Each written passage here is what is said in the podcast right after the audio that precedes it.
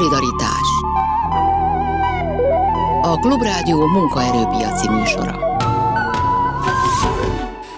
jó napot kívánok, Sámesz János vagyok. A mai műsor nagy része arról szól majd, hogy miben változott a munkavállalók helyzete Magyarországon azóta, hogy a munkaadójuk előírhatja nekik a kötelező COVID-19 elleni oltást, és hát akik ebben először segítenek, Csóti Csaba, a szakszervezetek együttműködési fórumának elnöke a közszféra képviseletében, és László Zoltán, a Vasas Szakszervezeti Szövetség alelnöke pedig a versenyszféra képviseletében. Jó napot kívánok mindkettejüknek!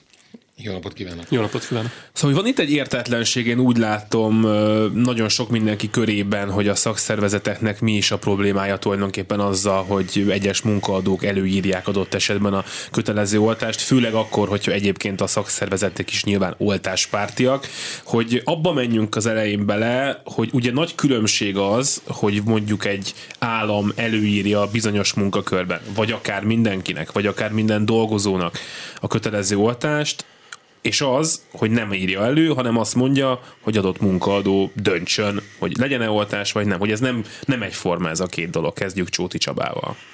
Köszönöm. Hát uh, annyira nem egyforma, hogy azért a történet ott kezdődik, hogy az, hogy az állam közegészségügyi okokból például előír valamilyen védelmi intézkedést, legyen az adott esetben mondjuk az oltás állampolgárok számára való kötelező felvétele, ez egy bizonyos történet. Ennek semmi köze, úgymond a munkavilágához, semmi köze a munkavállaláshoz. Ez egy közegészségügyi, járványügyi intézkedés, amit jónak tarthatunk, vagy nem jónak, jogszerűnek, vagy nem jogszerűnek, és adott esetben erről társadalmi vitát lehetne folytatni, vagy nem lehetne. Ez egy történet. Onnantól kezdve, hogy az állam ö, nem így lép fel az oltásokkal kapcsolatban, onnantól kezdve kinyílik ez a téma, és jelen pillanatban Magyarországon ott tartunk, egyébként Európában nem egyedülálló jelenségként, hogy az állam az állampolgáraival kapcsolatban nem hoz döntést. Ő erről teljes egészében lemondott. Nem részébe, teljes egészében lemondott. Azt mondta, részben külföldi példák alapján, hogy azzal próbálja az átoltottságot növelni, hogy a társadalom egy szeletét, ezek a munkavállalók, dolgozni járók, tehát azok, akik nem dolgoznak, ilyen-olyan oknál fogva, azt arra kötelezheti, nem kötelező, a munkáltatója, hogy oltást vegyen fel. Ez ugye a kiinduló alap. Na most innentől kezdve ez a kérdés elsősorban, ha tetszik, hanem nem egészségügyi kérdés, hanem foglalkoztatáspolitikai kérdés, mind az állami, mind a közféra esetében. Az már egy külön csavar jelen pillanatban Magyarországon a történetben, hogy ugyanakkor, amikor ezt a döntését az állam meghozta, akkor ezzel a párhuzamosan átült ugye a munkaadói szerepébe, és az állami alkalmazottakra vonatkozólag rendeleti szinten meghatározta, hogy ezt az oltást fel kell venni, de és nem akarom ezzel húzni a hozzászólásom idejét, de sajnos itt nem ér véget a lebontása a történetnek, mert az állami alkalmazottaknak csak a közvetlen, tehát hogy nagyon leegyszerűsítsem, aki minisztérium, háttérintézmény vagy ennek a környékén dolgozik, navos kollégákra igaz, minisztériumi munkavállalókra igaz, de például okáért, ha valaki egy önkormányzati óvodába dolgozik, akkor ez már így ebben vagy a formában nem igaz. tehát az állami cégnél Az sem, egy negyedik igen. kalap, csak nem akarom elenni. László Zoltán kenyerét. Szerintem meg is állok egy kicsit, hogyha ez nem probléma, és akkor azért átadnám a kollégának a szót ennek kapcsán, mert aztán nem lesz vége annak, amit én mondok. Nos, versenyszféra oldaláról nézve mi ezzel a probléma? Nekünk az alapvető problémánk az sok hasonló más döntéshez lehet ezt hasonlítani. Az egyik legalapvetőbb probléma már megint úgy született döntés, hogy az érintetteket, az érintettek képviselőit nem vonták be. És ez azt gondolom, hogy elfogadhatatlan. Aztán való igaz, hogy egy közegészségügyi szakpolitikai kérdésből lett egy foglalkoztatáspolitikai, én nem is kérdésnek mondanám, hanem anomália. Tehát nálunk a versenyszférában ebből olyan anomáliák születhetnek, amelyekkel, amelyekkel egy per pillanat fejben senki nem tud megbirkózni. És milyen anomáliákra gondol? Most például az egyik a kereskedelmi szakszervezet elnöke azt mondta, hogy ez egy nagyon furcsa helyzet, amikor az egyik boltban előírják, onnan kijön a munkavállaló, mert nem akar oltatni, és a, ugyanabban a utcában van egy másik bolt, ahol meg nem írják elő, oda bemegy, és ugyanazt a munkát nagyjából ugyanazokkal a vevőkkel ott elvégzi oltás nélkül. Ez egy ilyen anomália lenne? Hát ez még a, a könnyebbik lecsengése, de képzeljük el azt a helyzetet, amikor a, amikor a munkáltató ö, fizetés nélküli szabadságra küldi, már ez anomália, tehát hogy egész eddig a fejünkben az volt, hogy fizetés nélküli szabadságot csak a munkavállaló kérhet. Érdemes ezt is megnézni egy pillanatra, hogy mi van a jogalkotó szándéka mögött e, ebben a kérdésben, amikor eredetileg megszületik a, a jogszabály. Az, hogy nyilvánvalóan jogviszonyt, munkaviszonyt azért létesít egy munkavállaló egy céggel, hogy jövedelme legyen. Tehát ilyen ö, megfontolásból ő nem fog elmenni, és nem, nem lenne logikus ezt joggal szentesíteni, hogy elmegy valahova, ahol nem lesz jövedelme. Tehát ez egy teljesen irracionális kérdés. Hát nyilvánvalóan ő kéri a fizetés nélkül szabadságot speciális élethelyzetre. Na most ebbe a, ebbe a lavorba került egy kavics, és már hullámzik egy kicsit. Mi az, hogy a munkáltató rendeli el a fizetés nélkül szabadságot? Ezt eddig nem ismertük, és a munkatörvénykönyvében mai napig nincs benne. Na de képzeljük el ezt a helyzetet, hogy elküldik fizetés nélkül szabadságra, a mai jogszabályok szerint egy dolgozónak lehet több munkaviszonya is, fenelje meg azt az egészséges életmódot, e, és ez a dolgozó elmenne máshova dolgozni. De a munkáltatója adott esetben megtilthatja neki, mert abba beleszólhat a korábban keletkezett jogviszony e, másik fele, beleszólhat abba, hogy elmehet-e máshova dolgozni. Tehát jogában áll letiltani. Tehát én elküldelek fizetés nélküli szabadságra, de ott sem kereshetsz. Ez már egy anomália. A, ha esetleg megszűnik a munkaviszony és a felmondási időt, hogy dolgozza le, akit köteleztek fizetés nélküli szabadságra, az már egy anomália. És sorolhatnám, tehát egy, meg se tudtuk számolni eddig, hogy mennyi anomáliára van lehetőség. Még kicsit itt a, a jogi részébe menjünk ennek bele, mert én is azt gondolom, amit Csúdi Csaba mondott, hogy nekünk most itt nem egészségügyi szempontból kell vizsgálnunk azt a kérdést, hogy a kötelező oltás helyes, szükséges-e, hanem hogy a munkavállalói jogokat hogyan alakítja ez, és hogy most kaptak-e olyan jogot a munkaadók ezzel, hogy hát abba szólhatnak bele mégiscsak, hogy a munkavállaló mit kezd a testével, bármennyire furcsán hangzik ez, és azért ez szerintem elég példátlannak tűnik. Hát én azt gondolom, hogy az, hogy mit kezd a testével, ez ugyanúgy egy kicsit az egészségügy és a, és a ö, biológiai meghatározottság része, én ettől egy picit akkor visszalépnék. Tehát én azt gondolom egyébként, amiről Zoli is beszélt, hogy itt az alapvető munkavállalói probléma, ebben a helyzetben, ami most beállt, ez az a bizonyos fizetés nélküli szabadságra küldés ha arról kezdünk el beszélgetni, hogy most ez a kötelező, nem kötelező, hol van téve a kötelező megoldás, akkor azért ott mindannyiunkat nagyon sok érzelem, hozzáállás, egyéni motiváció meghatároz, hogy, hogy ez miként kerül kialakításra. Most jelen pillanatban van egy olyan helyzet, ami nagyon fontos, amit Zoltán mondott, hogy mindenfajta egyeztetés nélkül került kiadásra. Ez például egy olyan elem, amely Európa olyan országaiba, ahol hasonló intézkedés, itt a legismertebb, ugye Olaszországra került sor, ott nem történt meg, ott egyeztetés történt erről korábban, és az egyeztetésnek lett is eredménye, ugyanis a közvélekedéssel ellentétben nem az a rendelkezés került bevezetésre Magyarországon, ami Olaszországban van. Ott ugyanis nem arról van szó, hogy ha valaki nem veszi fel az oltást, akkor adott esetben ugye úgymond ö, ö, fizetés nélküli szabadságra küldhet, hanem arról van szó, hogy ha azt a bizonyos három elemű megoldást, amit több európai ország alkalmaz, másféle elemekkel. Ugye ebben az esetben ő náluk ugye a gyógyultak igazolása, a tesztelrendelkezés és az oltás, és egyikkel sem rendelkezik, akkor teheti meg. Ö, nem valószínű, hogy az olaszországi állapot ideális a munkavállalók szempontjából, de összehasonlítva azzal, hogy Tüntet, nálunk... Tüntetnek is ellene. Hogy nálunk ö, a, a, a dolog egyetlen faktorra van kihegyezve, vagyis az oltásra, innentől kezdve a munkavállalók szempontjából, a nem veszi fel valaki az oltást, függetlenül attól, hogy egyetértek-e vele vagy sem, személy szerint egyéb iránt nem, azért ennyit talán az ember a saját vélemény alapján elmondhat, az rendben van-e, hogy akkor egzisztenciálisan kiszolgáltatottá teszem, azáltal, elismerve mindazt, amit Zoli elmondotta egyébként az egész jogi helyzetről és a párhuzamos munkavállalásról, amire egyébként a közférában is van lehetőség, tehát én ugye híve vagyok annak, hogy akkora különbség azért nincs köztünk eh, ezekben a dolgokban, de az egzisztenciáját, eh, az egzisztenciáját veszélyezteti ezzel a fajta helyzettel, hiszen itt nincs választás, vagy az oltáson, vagy más nincsen. Na azért probléma, hogy nem történtek meg azok az előzetes egyeztetések, mert természetesen egyikünk sem okosabb, meg senki nem tudja a bölcsek de hogy együtt kivételesen annál a megoldásnál, hogy ezt a dolgot vezessék be, tudtunk volna jobbat, az egész biztos, és egy dolgot még hagyd tegyek hozzá, mert abba viszont a rendeletben van különbség, hogyha a piaci szereplők, vagy az állami tulajdonú cégeknek a vezetése, mondjuk, hogy a menedzsment úgy dönt, hogy bevezeti ezt a rendszert, ő náluk azt határozza meg a rendelet, hogy fizetés nélküli szabadságra küld heti nem kötelező.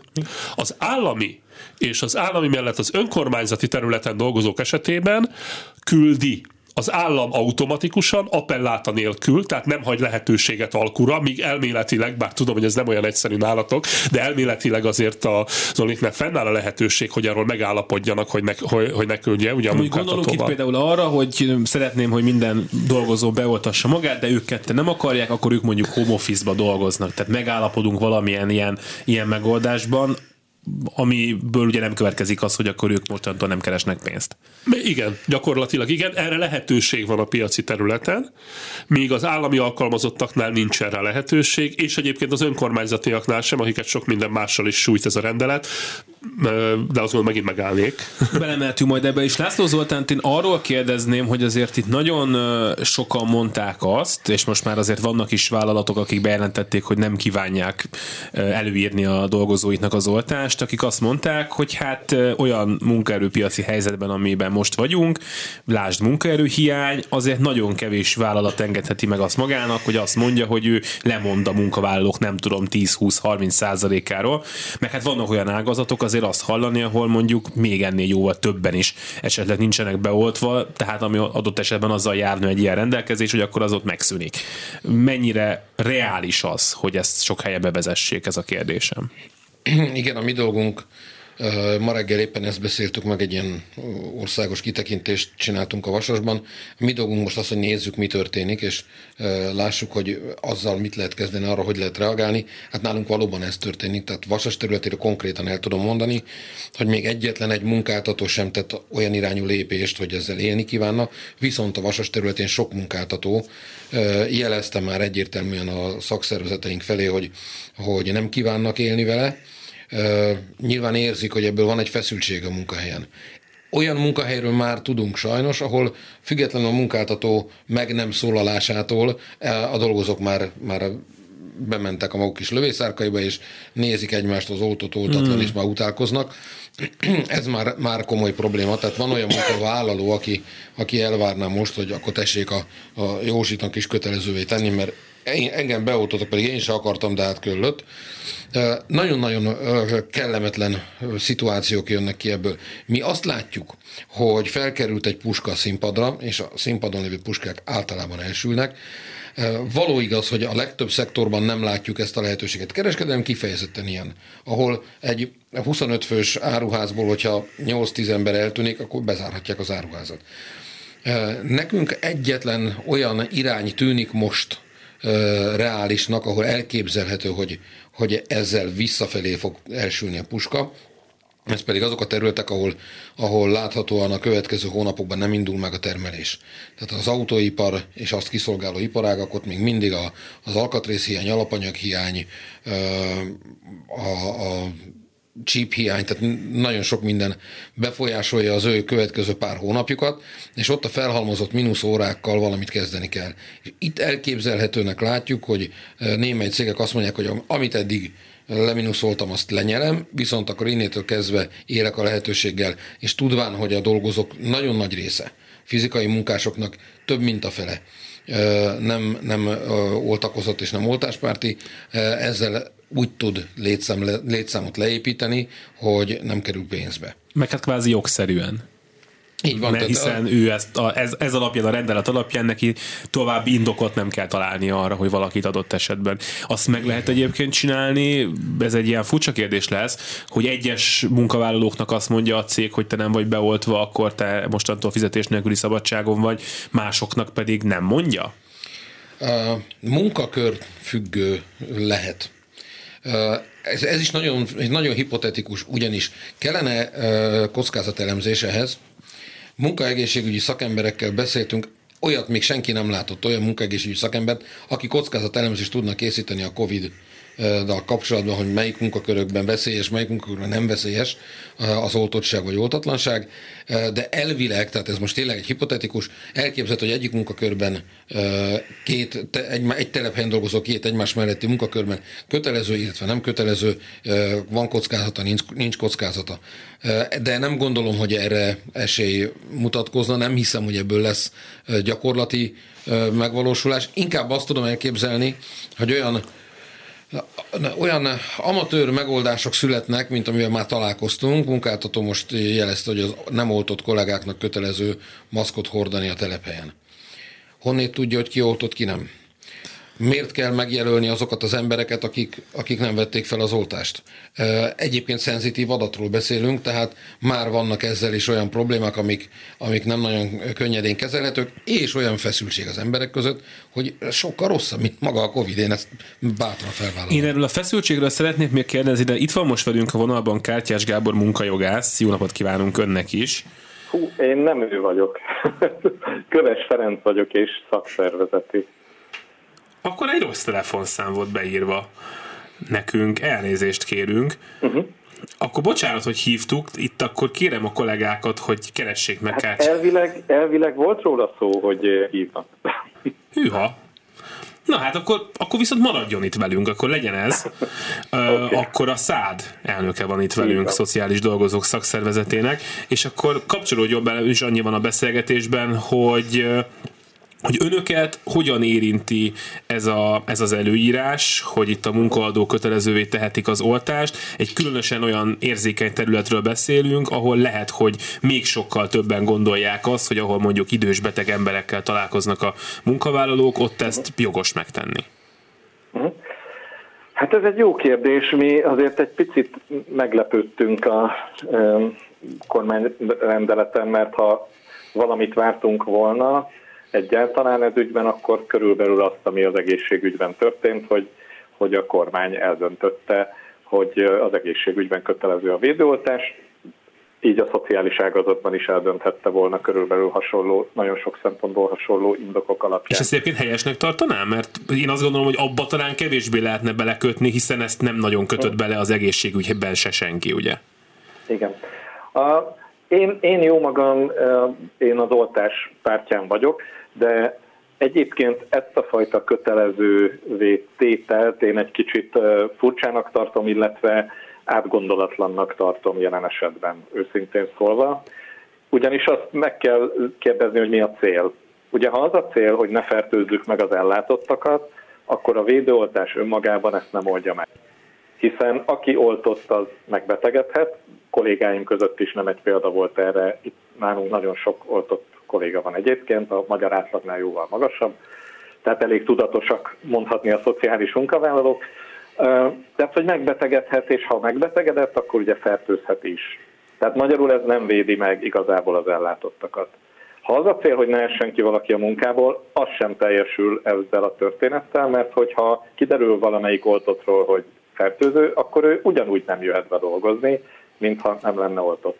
Tehát az oltás felvétele az az adott egyén védelmét szolgálja elsősorban, ami nem elhanyagolható, és még egyszer mondom, én messze menőkig azt gondolom, hogy oltassa be magát mindenki. De, de az, hogy olyan szankcióval sújtjuk a, a, az oltás nem felvételét, ami gyakorlatilag a, a munkahely elvesztését jelentheti adott esetben, ezt sem szakszervezeti vezetőként, sem pedig munkavállalóként nem tartom elfogadhatónak. Beszéljünk egy kicsit arról, és most itt mind a hármukhoz szólok, amiről itt már elkezdtünk korábban, hogy ez a munkahegy belső viszonyokat hogyan befolyásolja, milyen viták generálódhatnak. Azt mondta nekem a Vosztát a vállalkozók képviseletében a főtitkár múlt hét pénteken az esti műsorban, hogy hát valóban munkavállalók igényelték ezt, mert hogy tartanak azoktól a kollégáiktól, akik, akik nincsenek esetleg beoltva, de hát közben persze az is fölmerülhet, hogy ha mondjuk egy-egy embert küldenek el munkahelyekről, abszolút lehetséges, hogy ezt mondjuk nem szeretné a többi kolléga, és mondjuk most Csódi Csabára nézek, hogy ezek a feszültségek, ezek hogyan alakulhatnak. Nyilván ez munkahelye válogathatja, hogy hol a, hol a közösség ezt szeretné, hol meg azt.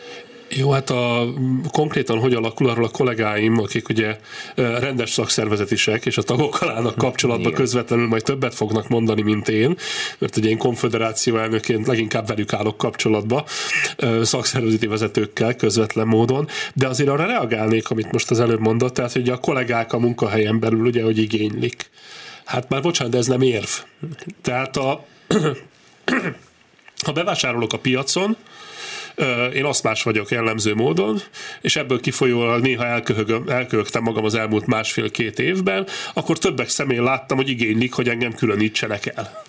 Ezt a piacvezetőség mégsem teszi meg, nyilván covidosnak néztek, egyébként később átestem a covidon, akkor nem köhögtem, meg ugye az oltást is megkaptam, tehát, tehát ez önmagában nem ér, hiszen mások meg azt igénylik, hogy őket nem. Szóval ez egy nagyon rossz logika. Ilyet nem szabad követni.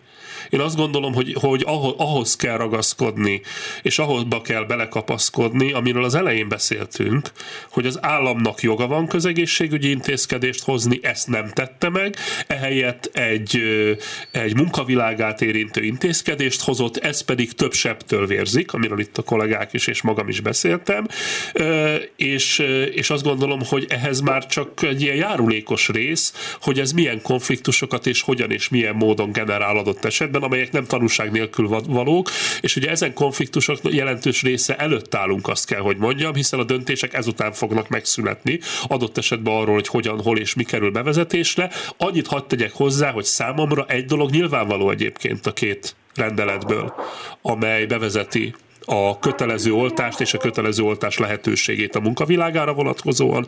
Ezzel az állam bizonyossá tette, hogy a következő hónapokban a korábbihoz hasonló általános lezárással nem kíván élni, azért, hogy a járványt megfékezze hiszen ez egy kiszervezés.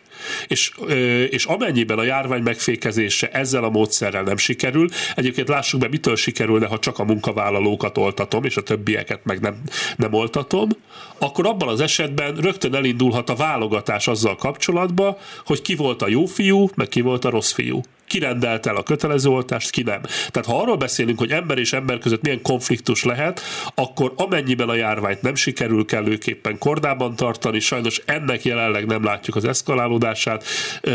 Én azon a szinten, ahol a feladatomat ellátom, azt gondolom, hogy ez az én területem. Az, hogy egyes helyeken ez hogy történik, hát erről akár Kövesferi kollégám, akár László Zoltán szerintem többet tud mondani. Akkor fordulok László Zoltánhoz, akit már egy puskát emlegetett az előbb, ami ugye ott van most a levegőben. Így van, tehát um, az, a, nagyon egyetértek uh, Csaba minden szavával. Uh, itt, itt a legkomolyabb probléma azzal a konfliktussal van, ami, ami kerekedik munkáltató és munkavállaló között, illetve munkavállaló és munkavállaló között. Ez felelőtlenség volt így kezelni, és én, én nem, is, nem is látom értelmét magáról a, a döntésről igazán sokat mm, vitatkozni, hiszen ezt mindenki látja, érti, de hogy egy ilyen döntést így születik meg, és ugye egy ilyen döntés ö, oly módon kerül be a, a mindennapokba, hogy egyébként egy rakáskérdés körülte nincs rendezve, gyakorlatilag a, a hát hogy az eljáró felekre bízzák, és ebből nagyon sok probléma származott már eddig is más témakörökben is, ahol emlegettük már ezt a színpadra felkerült puskát, mi a munkaidő kereteknél, a mínuszóráknál, mindenhol sajnos a legpesszimistább verzió lépett életbe. Itt is ez van, hogy rendezetlen viszonyokkal odadobták a, a lovak közé a gyeplőt, aztán majd mindenki értelmezi úgy, ahogy maga akarja. Ahogy látom, még egyszer mondom, jelen pillanatban nem tűnik úgy, hogy azzal kellene számolni, hogy tömeges elbocsátás lesz, tömeges munka nélküli válás lesz ebből de maga az eljárás mutatja azt, hogy egy nagyon fontos, a társadalom legnagyobb találkozási pontja a munkavilága. Hogy a legfontosabb társadalmi találkozási ponton ilyen módon kezeljük a, a kérdéses dolgokat, ez nagyon sokat elmond arról, hogy mire számíthatunk, hogyha nem sikerül ezekben a kérdésekben megtalálnunk a hangot. És akkor Köves Ferenctől még kérdezném, azzal kiegészítve, hogy hát az önök esetében, miközben azt már itt említettük, hogy sok munkahelynél valószínűleg indokolhatóbban lehetne előírni akár kötelező oltást, viszont önöknél pedig hát évek óta egy olyan típusú munkaerő hiányról beszélünk, ami pedig már amúgy is ellátási gondot, gondokat okoz. Hát mi van akkor, hogyha még 15%-nyi ember elvész? Igen. De, de nagyon sok újat én sem tudok azért mondani a két kollégám által elmondottakhoz. Nyilván a mi helyzetünk tényleg speciálisabb, ezért ahogy az elején mondtam, én nem lepődtem volna meg, illetve az ágazatban dolgozó kollégák, hogyha a kormányzat ezt felvállalja, hogy a szociális ágazatban fenntartótól függetlenül legyen kötelező az oltás, hiszen azt tegyük hozzá, hogy a saját magáltal fenntartott intézményekben kötelezővé tette az oltást, ha jól értelmezem a jogszabályt. Ugye? Tehát, Igen. hogy, hogy csak azokban az intézményekben nem kötelező jelenleg, akik nem állami fenntartásban működnek, legyen az egyházi alapítvány, önkormányzat is a többi.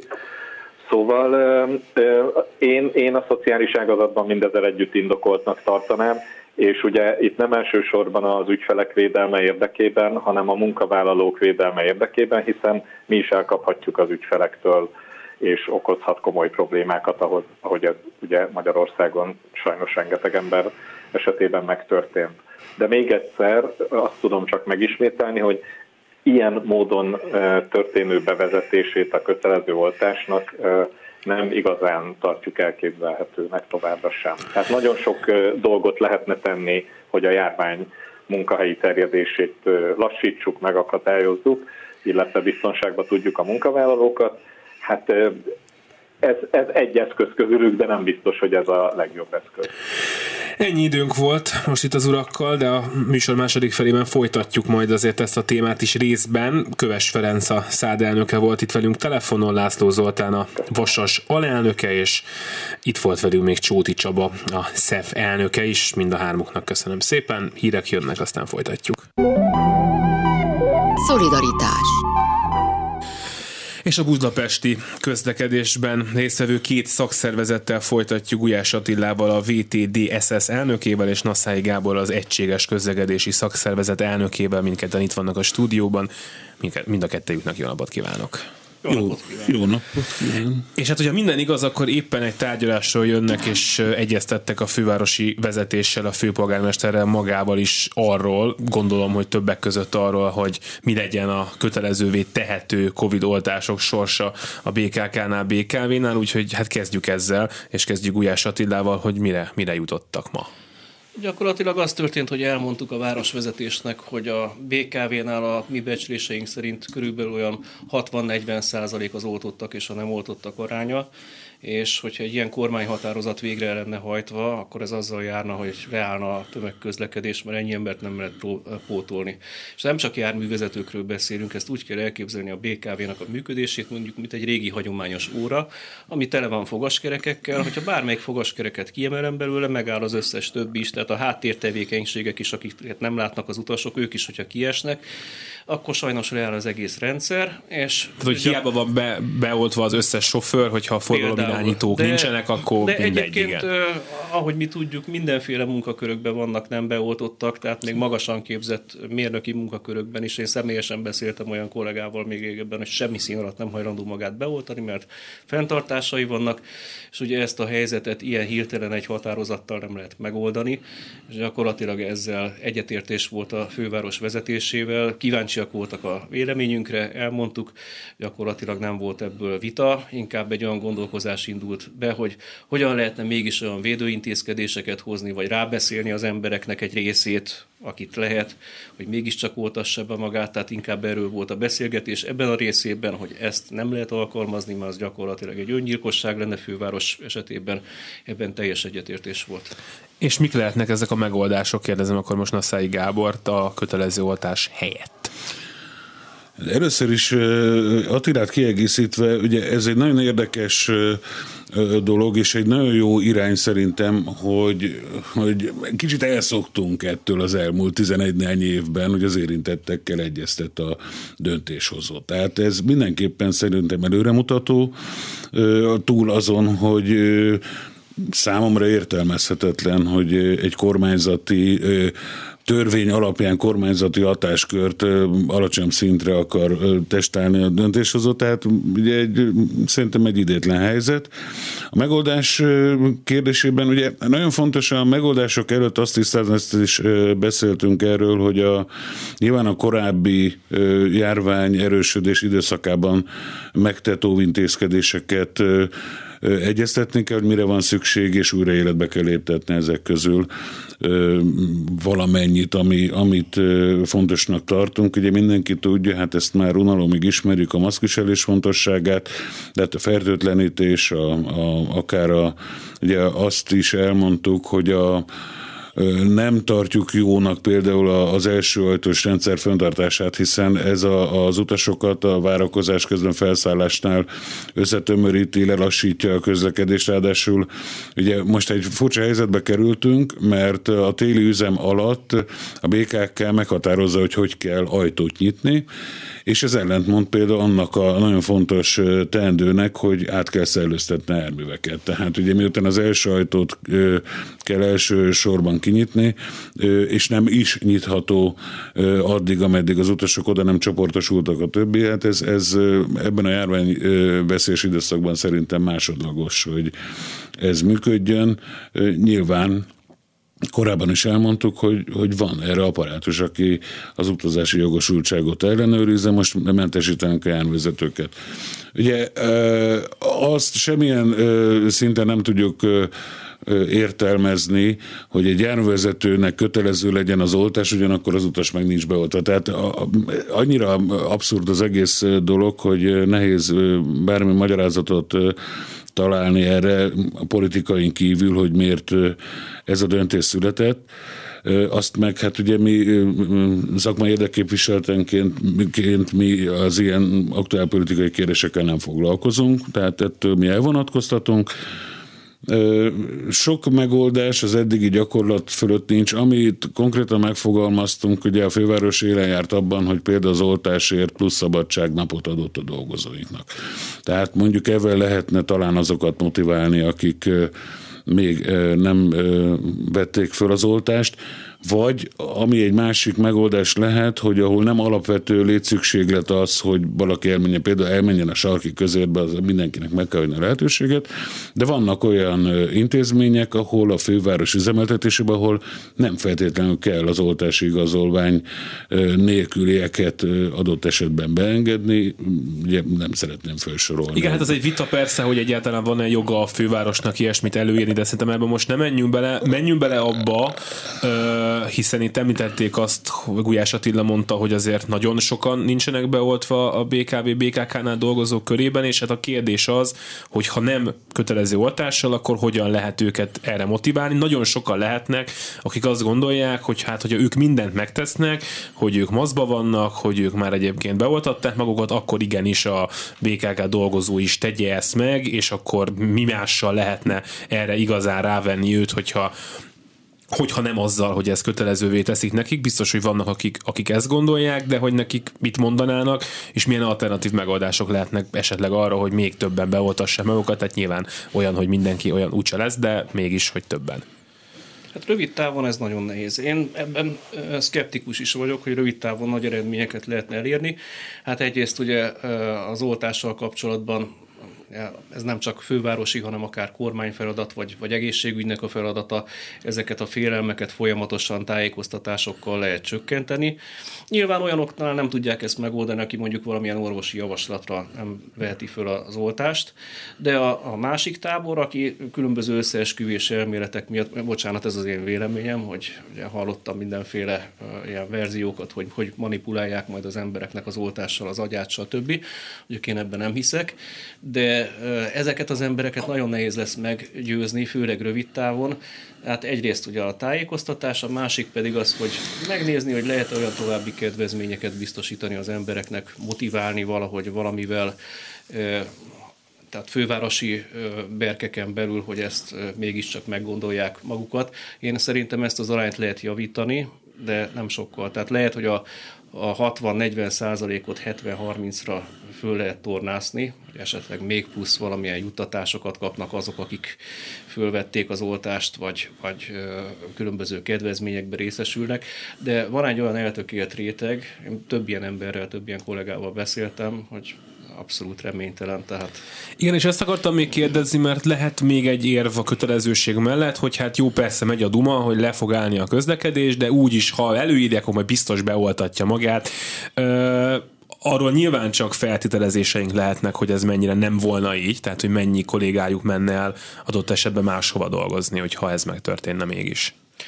Én szerintem az elszántak igenis akkor keresnének maguknak más munkahelyet, de én szerintem nem is fogja ez se a kormányzat jobban forszírozni, se senki. Hát jövőre azért választások vannak. Azért tudjuk azt, hogy negatív döntéseket ilyenkor senki se szeret meghozni. Lehet, hogyha éppen nem lennének választások, akkor, akkor egy kicsit szigorúbb lenne akár a, a kormány, akár bárki ebben a, a dologban, de hát azért ne dugjuk a fejünket a homokba, ezt is figyelembe kell venni. Tehát lehet biztos ilyen kedvezményekkel eredményeket elérni, illetve a tájékoztatással, de én nem hiszem azt, hogy olyan áttörést lehet elérni, hogy utána annyi ember marad csak, aki nem oltatja be magát, hogy utána nekik meg azt mondják, na akkor egy év fizetés nélküli szabadság maximum, és utána felmondunk, mert az ugyanúgy, a, tehát most teljesen mindegy, hogy 30% vagy 40% nem oltatta be magát a BKV-nál, hogyha a 30% es neki, akkor is a közlekedés összeomolna. És akkor itt azért gondoljunk bele, most ugye elsősorban BKV-ról beszélgetünk, de vannak más közüzemi cégek is, nagyon fontos cégek a, a fővárosban, amik működtetik a várost, és most ezen a mai megbeszélésen az ő képviselők is ott voltak, és kiderült, hogy ott is hasonló számok vannak. Tehát ne csak a BKV-ra gondoljunk ebben, hanem a, a teljes közüzemi területre. Tehát egyébként az országban is hasonló számok vannak, Igen, tegyük én hozzá. Tehát, hogy... azt mondtam, hogy gyakorlatilag az országos átlagot kicsiben leképezzük. Tehát ez egy reprezentatív minta ilyen szempontból a BKV. Na, Gábor? Köszönöm, hadd egészítsem ki. Ugye pontosan ezt akartam mondani, hogy gyakorlatilag ö, nincsenek csodák. Nagyjából az oltási arány az, az ö, többé-kevésbé egyezik. Viszont nekem van egy alapvetésem.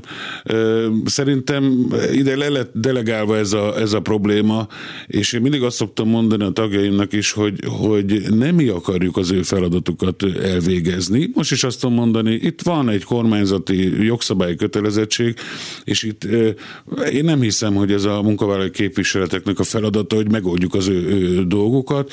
Ők bizonyára megérdemelten vannak abban a pozíció, amiben leledzenek, úgyhogy nem hiszem, nekünk az a feladatunk, hogy a dolgozóinkat képviseljük, és a dolgozóink szerintem még az oltottak sem értenének egyet egy kötelező oltás elrendelésével. Mi egyébként ezt mértük, szűrtük, kérdeztük, döntéseket hoztunk, és gyakorlatilag egy az egybe elutasítottuk az ilyen kötelezettséget.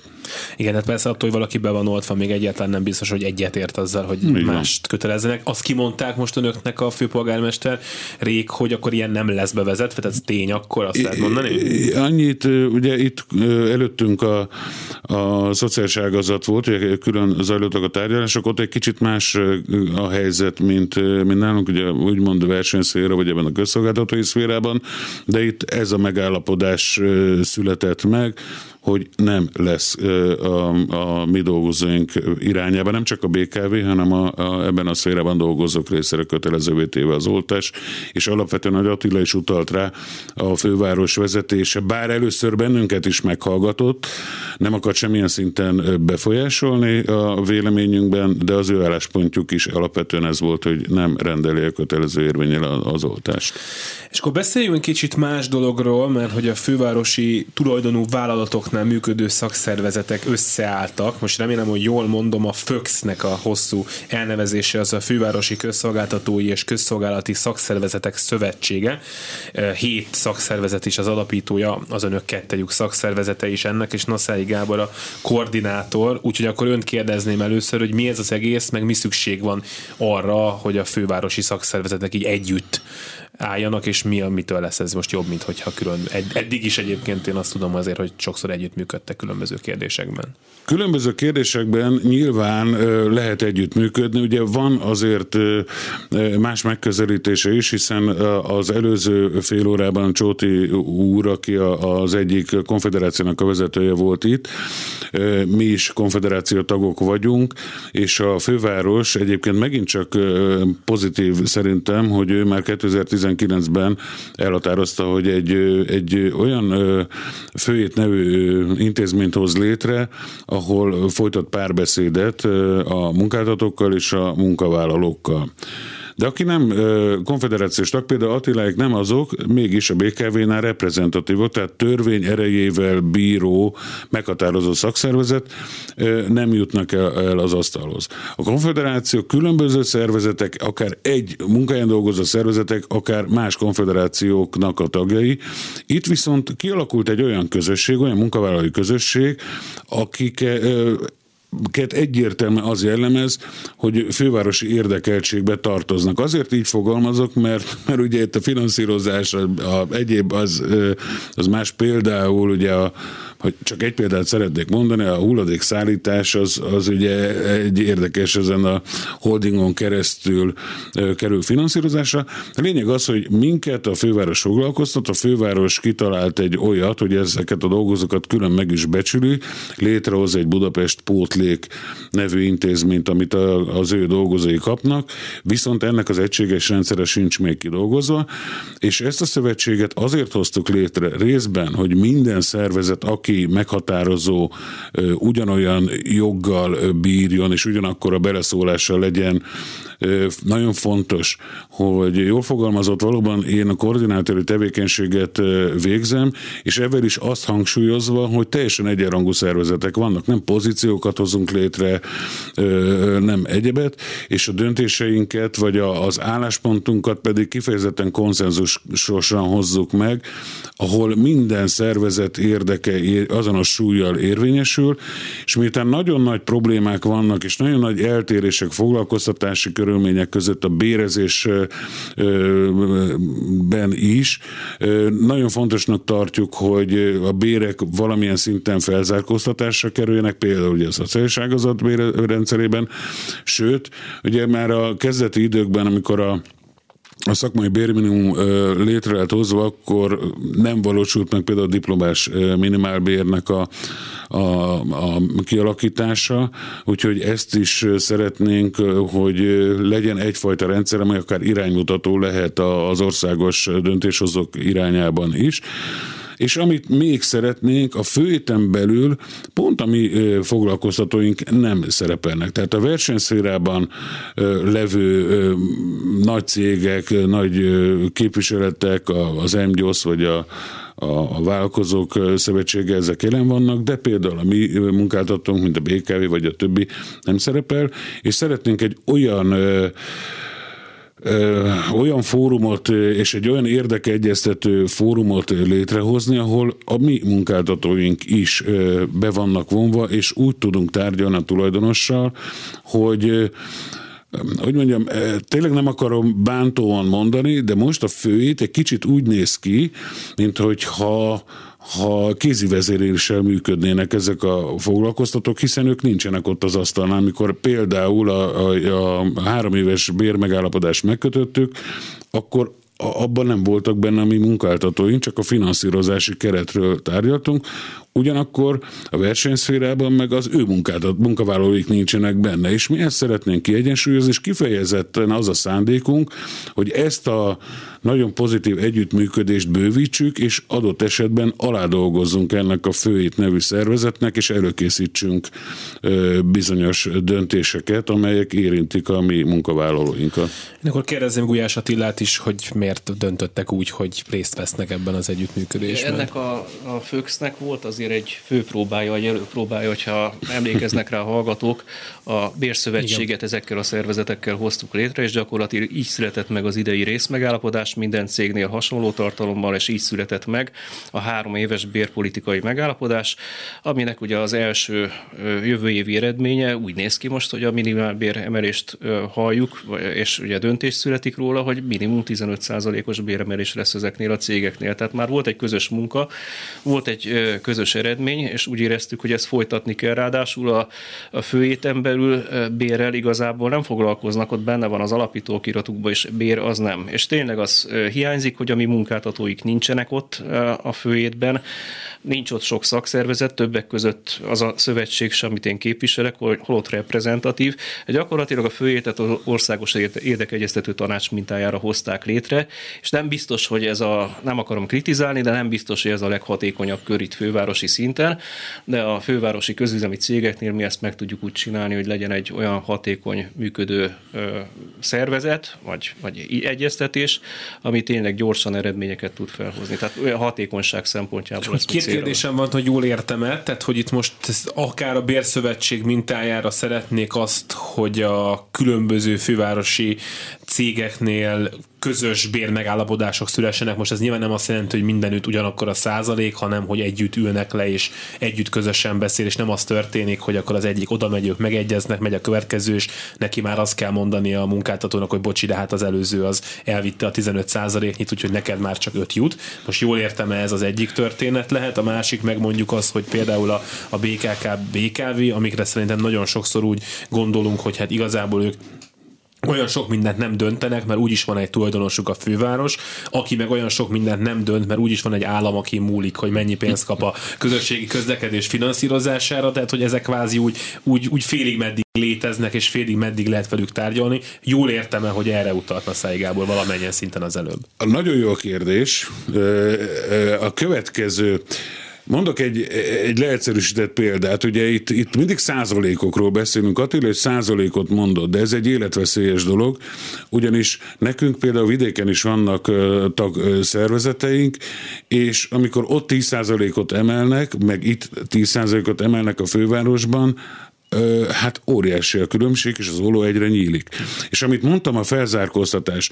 Alapvetően én sokkal előnyösebbnek tartanám, hogyha a közös elveken alapulna a béremelés, vagy a felzárkóztatás, és nem pontosan nem konkrét százalék miatt, százalékok alapján, mert ez, ez, ez sehova nem vezet hosszú távon. Tehát, hogyha, ha, ha, és ezért említettem a például diplomás minimálbért. Most ez az év, hogy miért, miért nem, most a 200 ezer forintos minimálbérről beszélgetünk, ami megint nem jelent semmit, mert, mert egy szám, hiszen már most nem ennyinek kéne lenni, nem hogy jövőre. Tehát ez gyakorlatilag ugye a MASZ korábbi elnöke, aki éppen most választjuk meg a, a Magyar Szakszervező Szövetség következő elnökét 19-én, ő már akkor elmondta, amikor ez úgy körvonalazódott, vagy, vagy, vagy így bedobásra került a köztudatba, hogy ennél lényegesen magasabbnak kéne lenni, hogyha kicsit kitekintünk a határokon kívül. És ugye emlékezzünk vissza, amikor a miniszterelnök ezt bejelentette, akkor azt mondta, hogy hát ez két-három év alatt 200 ezer forint lesz, aztán ebből lett egy lépcsőben. Szerintem ez nincs eléggé átgondolva, ugyanúgy, mint ez a többi sem. Tehát nem, nem számokat kéne bedobni, hanem tényleg azt megmondani, hogy miért ennyi, mi alapján döntünk valamit, és azt gondolom, hogy ezért nagyon fontos, és még egyszer mondom, nagyon fontos, hogy ez, a, ez együttműködés a tulajdonossal létrejött már a 19-20-as évben. Mi ezt szeretnénk bővíteni, és behozni, hát most egy elcsépelt dolgot mondok, hogy ne döntsenek rólunk nélkülünk, tehát hogy ne az legyen, hogy kész tények elé vagyunk állítva, adott esetben nem kellően indokolt számítások alapján, hanem kérdezzék meg azokat, akikről lesz szól, hiszen mi nekünk ez a dolgunk, mint képviseleteknek, hogy ezeket vigyük oda az asztal mellé, és hozzuk be. Tárgyalni, tárgyalni, de alapvetően igen, ez a lényeg, hogy, hogy legyen egy egységes koncepció, ne csak ilyen műbele. Most erre van, akkor ide teszek egy kicsit, most arra nincs, most veszek egy repülőteret, 1600, vagy nem tudom hány milliárdért, tehát nem, lássuk, hogy mi miért van. Ujjás Attila nyugodtan tegye hozzá magáét. Hát az, hogy a Föx tulajdonképpen nem csak bér ügyben jött létre, vagy nem csak ebbe szeretnénk működtetni, hanem minden egy, egyéb, egyéb olyan dologban, ami ezeknek a cégeknek a problémája, gondja, megoldandó feladat. Tehát most ugye nagyon kisarkítódott ez a bértéma, de egy olyan együttműködést akarunk ezek a szakszervezetek között, munkáltatóinkkal és főváros vezetésével, és ami gyakorlatilag mindenre kiterjed. Ugye picit ugorjunk vissza az önök területére, a közösségi közlekedésre Budapesten. Ugye egy Gulyás Attila említett korábban egy 15%-os béremelést, ami várható lehet jövőre, ezt még akkor a Igen. korábbi megegyezés alapján mondta. Tehát akkor ez azt jelenti, hogy jövőre egy általános 15% lesz a BKV, BKK dolgozók körében is, vagy ez nem egészen ezt jelenti? De a belső elosztást azt nekünk kell majd eldönteni, tehát a keret az ennyi lesz. Az ezévi üzleti tervben elfogadott bérköltség lesz az alapja. Erre jön rá minden minden cégnél minimum 15 százalék, fölötte lévő részről egyébként lehet tárgyalni, mert most olyan magas lesz a minimálbéremelés, meg a szakmunkás bérminimumnak a matematikai átlaga, ami nekünk mm. ugye ebbe egy ilyen sarokszám ebben a megállapodásban, hogy még akár fölé is mehetünk, tehát 15 százalék, most hiába ugye a százalékokról nem biztos, hogy jó tárgyalni, de ez van leírva a megállapodásba Igen, jelen esetben, és a fölötte lévő részről pedig még tárgyalás nyílik, tehát elméletileg mehetünk még fölé is, hát nyilván ez majd a fővárosnak a büdzséje nagyban múlik, hogy mire hajlandó a Igen, főváros. hát erre is akartam kérdezni, hogy ez a 15 százalék, ez, ez a főváros anyagi helyzetét nyilván felületesen ismerve, de azért, azért soknak tűnik, még akkor is, ha lehet, hogy egy munkavállaló azt mondja, hogy hát azért lehet, hogy még akár több is nyugodtan lehetne, főleg, hogyha 20 százaléknyit kapnak ugye a minimálbér és a valószínűleg a garantált bérinimumot keresők is, de, de azért akkor ez sok, kérdezem a Száj Gábor. A következő. Most tényleg egy picit fölösleges beszélni, mert szerintem a mínusz 15 is sok. Tehát ugye bár ne felejtsük el, hogy pont az előválasztási időszakban a főpolgármester lenyilatkozta, hogy májusig látja a költségvetést, tehát innentől kezdve gyakorlatilag ilyen szempontból mindegy. A 15 százalék ugye úgy van, a, tehát menjünk vissza, a Bérszövetség azért alakította át magát, és azért alakította a új szövetséget, hogy kiterjessze, és ezért nagyon fontos, amit Attila mondott, hogy nem csak bérről, hanem minden egyébről szeretnénk beszélni, de egyben meg is bízta ezt a létrejött szövetséget, hogy vigye végig ezt a megállapodást, ami azt tartalmazza, hogy 15%-os minimálbér, bérminimum átlag megállapodás fölött a, a fölötte levő részt újra tárgyaljuk. Tehát a 15 az nincs kőbevése, de senkit nem akarom kitegetni, hogy ez majd 20 fölé fog menni.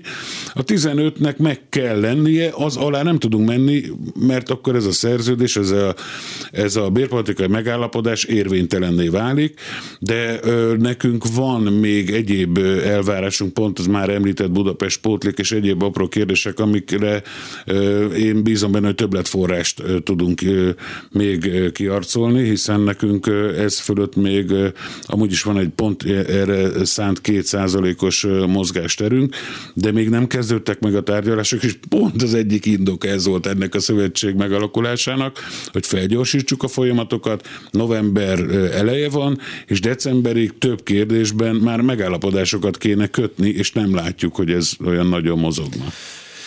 Még Gulyás Attila egy zárszót nyugodtan, hogyha Igen, szeretne. Annyit szeretnék még elmondani, hogy ez a 15% látszólag magas, de még ezzel sem vagyunk versenyképesek nagyon sok szakmában. Látjuk azt, hogy a versenyszférában úgy viszik el a, a kollégákat, dolgozókat, nem akarom felsorolni. Egy mérnököt, egy sofőrt mondjuk. Vagy egy jó szerelőt, egy jó szakmunkást, hogy attól tartok, hogy még ezzel se fog megállni az elvándorlás a cégektől.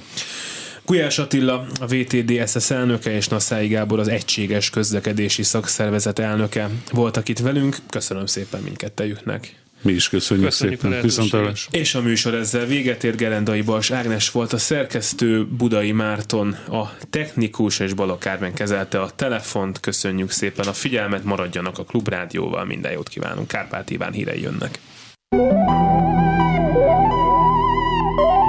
Szolidaritás a Klubrádió munkaerőpiaci műsorát hallották.